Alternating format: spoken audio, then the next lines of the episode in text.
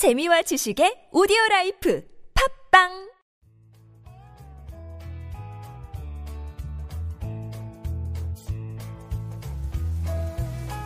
황홀하고 찬란한 광결인 창조적 유희. 여기는 한지훈의 고전에서 찾아낸 단단하고 수상한 심리학, 고단수 심리학입니다. 저는 진행자 서정숙입니다. 오늘 22번째 시간으로 무질서 상태에서 나를 구하는 네 가지 방법에 대해서 한지훈 작가님께서 이야기 나눠주시겠습니다. 작가님, 네. 혹시 무질서에 빠진 사람에 대한 어떤 특징이 있을까요? 네. 저는 이 무질서라는 것을 디스오더 혹은 엔트로피라고 표현하는데요. 이 무질서라는 것은 참 인간을 힘들게 만들어요. 마치 컴퓨터 백신이 깔리지 않은 컴퓨터처럼 바이러스가 내 머리를 콕콕 찌르고 있는 상태와 같은데요. 그 증상들이 몇 가지 있어요. 네. 아주 좋은 질문입니다. 어, 첫 번째, 몇 가지나 해당되는지 한번 보세요. 네. 본인은. 하루에도 몇 번씩 심심하고 기분이 나빠지거나 급격히 기분이 좋아지는 상태가 반복되고 있- 된다. 즉, 기분이 나빠진다는 것은 짜증, 분노, 의심, 걱정. 급격히 기분이 좋아지는 거. 단순 쾌락. 뭐, 어디 외식하러 가자. 뭐, 뭐, 놀러 가자. 이런 기분이 좋아지는. 롤러코스터를 탄 것처럼 되는 외부 환경에 의해서 자기의 마음이 계속 변하는 거죠. 그러니까 무계획적인 사람을 말씀하시는 게 아니군요. 그렇죠. 결과적으로는 뭐냐면 외부 환경에 의해서 내가 변하느냐 안 변하느냐. 두 번째는 네. 자신의 주변 사람들을 인정하지 않는다. 심지어 배우자, 부모까지도 인정하지 않고 싫어진다. 인정하지 않지만 경제력 때문에 혹은 사회적 눈치 때문에 그냥 살고 있을 뿐이다. 세 번째는요. 사소한 일에 걱정하며 상처를 받게 되고 세상은 살기 힘든 곳이라고 말하고 늘 바쁘게 살지만 남는 것이 없습니다. 네. 네 번째, 과거에 실패한 경력을 늘 원망하고 미래를 매일 걱정한다. 자, 과거에 실패한 경력이 가난, 학력, 능력, 외모, 기타 등등. 네. 종류가 너무 다양한데요. 다섯 번째, 책은 여유 있는 자들이 읽는 것이라 생각하고 절대 책을 읽지 않는다. 막상 읽으려고 해도 책 내용이 이해가 되질 않는다. 아니면 잠에 빠지거나요. 그렇죠. 네. 여섯 번째, 자신의 신체에 컴플렉스가 있다고 생각하고 늘 그것을 심각하게 고민하고 확대 해석한다.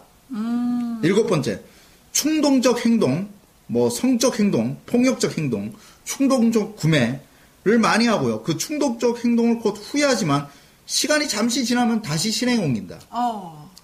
여덟 번째, 감정 상태가 많아지고 그 상태에 살아간다. 감정 상태라는 것은 마음의 평정심이 없는 상태라서 슬픔, 기쁨, 짜증, 분노, 의- 심심함, 의심, 걱정 이런 것들이 많아지고 그 상태에서 살아가는 것입니다. 아, 그게 계속 줄줄이 사탕처럼. 계속 이어지는 거죠. 아홉 번째, 거짓말을 많이 하게 되고요. 불안감과 초조함을 동반하면서 살아가게 된다. 아, 열 번째, 무엇이 문제인지는 모르지만 항상 몸이 무겁고 항상 감기에 걸리고 항상 쉽게 지칩니다. 다 해당되는 것 같은데 어떡하죠? 이제 그럼 제 강의를 들으면서 네. 예, 고쳐 나가죠. 네, 네 가지 방법 네. 소개해 주세요. 네. 인간의 마음은 갈대와 같습니다. 어떻게 보면 그냥 내버려 두면 이 부안해동이라고 그래서 그냥 왔다 갔다 하게 되죠. 네. 무질서한 인간은요, 갈대와 같이 붙어버립니다. 그래서 계속적으로 무질서하게 살아갈 수밖에 없다는 것입니다. 자, 그러면 이것을 어떻게 벗어날까요? 자, 첫 번째 방법입니다. 아주 중요한데요. 네. 스스로가 무질서하다는 것을 인정합시다. 왜? 도둑질을 하거나, 뭐, 아니면은, 그, 폭력적인 남편들 있잖아요. 폭력적인 남편이 아내를 맨날 두드려 패요. 예를 들어서. 그 두드려 패는 행위가 언제 자각이 되냐면, 자기가 패는 행위를 인식했을 때예요. 이게 무슨 소리냐면, 인식하기 전까지는 이 행위가 왜 나쁜지에 대해서 아무리 말을 해도 몰라요. 아, 패고 있구나라는 것을 인식했을 때만이 그 다음에 반성을 하거나 그 앞으로 나아갈 수 있죠. 자, 똑같은 거예요. 내가 무질서하다는 것을 그리고 내가 감정 상태에서 살아가고 있다는 것을 내가 바쁨과 무질서함 즉 심심함과 걱정과 분노 속에 살아갔다는 것을 인정합시다.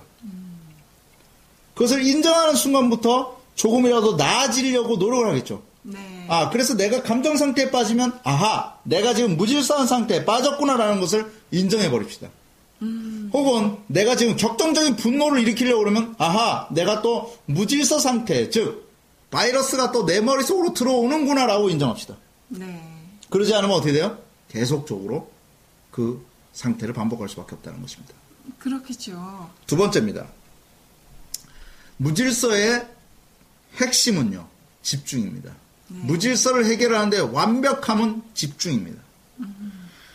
하루 30분 최고의 집중을 본인에게 보여주고 자신에게 이야기해 봅시다. 하루 30분 주부는 설거지에 집중합시다. 어떤 일이라도 집중할 수 있는 것들은 있습니다. 네. 보다 고차원적인 것들의 집중은 상당히 많겠죠. 그렇지만 나쁜 일에 집중하면 안 되겠죠. 네. 보다 창조적이고 보다 발전적인 일에 자신의 집중 에너지를 쏟아부어 봅시다. 그러면 보다 발전할 수 있습니다. 네. 자, 세 번째.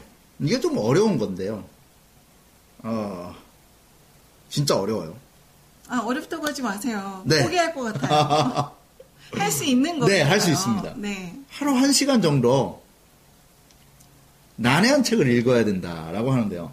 어려워요. 난해요. 예, 난해한 책인데. 그러니까 난해라는 것도 개인별 수준이 다르니까 본인 수준에서 조금 어려운 거 말씀하시는 거죠. 지금부터 예를 들어서 내가 14포인트의 글을 읽었다면 13포인트로 내려가 봅시다. 아, 네.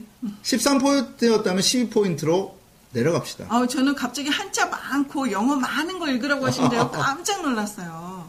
이 난해 한 책을 왜 읽어야 되냐면 바로 그 책을 통독하라는 것이 아니라 한 문장에서 쏟아져 나오는 그 엑기스적인 매력을 느껴보자는 거예요. 네. 거기는 분명히 문장이 어렵지만 분명히 나에게 던져주는 메시지가 담겨 있다는 거예요. 네. 천편일률적인 책들은 건져낼 게 별로 없어요. 난해한 책들은 문장의 힘이 있기 때문에 그 책들을 읽어낼 수 있는 힘을 가졌으면 좋겠다는 것입니다. 그럼 난해한 책은 고전이겠죠. 아, 그래서 결과적으로 제가 이 프로그램을 진행하는 이유도 어떻게 보면 조금 더 고전에 접근할 수 있는 힘을 드리고 싶어서인지도 모르겠습니다. 네. 마지막입니다. 네. 이거는 쉽지만 자기 수련이 필요합니다. 절대 화를 내지 마십시오. 무질서, 근데 절, 우리가 스님입니까? 스님 아니잖아요. 네. 우리는 힘들어요. 분명하게. 수련을 하는 것은 정말 힘들 거라고 생각을 해요. 화를 내지 않는 것. 이거 힘든 일 맞아요. 굉장히 그런데요. 힘들죠. 분명한 것은 무질서한 사람은 작은 일에도 화가 난다는 것입니다. 네. 근데 그러면 화를 무조건 참는 것이 아니라 딱 20일간만 참아보십시오. 20일이요. 네. 그것은 바로 습관이 바뀔 것입니다. 아, 십- 3주네요. 쉽게 화내지 마시고 견뎌보십시오. 화가 나면 그 자리를 피해서 좀 걸어보십시오. 화를 내서 얻을 수 있는 것은 아무것도 없습니다. 화를 내면 상대도 화가 나죠? 그럼 어떻게 되죠? 싸우는 거죠. 그러면 세상 전체가 노랗게 변해요. 네. 아무것도 얻을 게 없습니다. 화를 내지 않는 힘. 그것은 바로 내가 내 안에 평온을 찾는 힘이기도 합니다. 노자는 도덕경에서 이런 말을 남깁니다.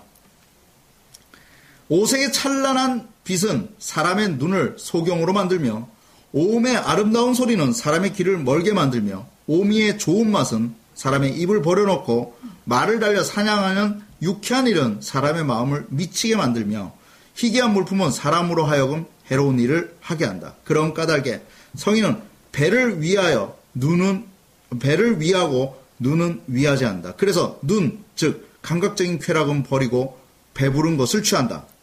여기서 배부르다는 것은 뭘까요? 바로 내 내적 집중을 의미합니다. 노자의 도덕경에서 노자는 외부에서 일어나는 어떠한 행동도, 어떠한 즐거움도 내 안의 집중과 내 안의 해석만큼 행복한 일은 없다라고 생각합니다. 내가 아무리 외부 환경이 완벽하더라도 화를 내고 롤러코스터의 상태에 있다면 그것은 행복이라고 정의 낼 수 없는 것입니다. 여러분, 진짜 행복해지고 싶습니까? 그렇다면 무질서를 벗어나기 위한 네 가지를 실행에 옮겨보십시오. 그리고 노자의 도덕경에 나온 것처럼 내 안에 있는 내 안에 내가 내적으로 배가 불러질 수 있도록 최선을 한번 다해보시기 바랍니다. 감사합니다. 네, 저는 무질서에서 벗어나기 위해서 네 번째, 화내지 않는 일에 3주간 한번 노력해 보도록 하겠습니다. 지금까지 한지훈의 고단수 심리학, 저는 서정수, 네, 저는 작가 한지훈이었습니다. 감사합니다. 감사합니다.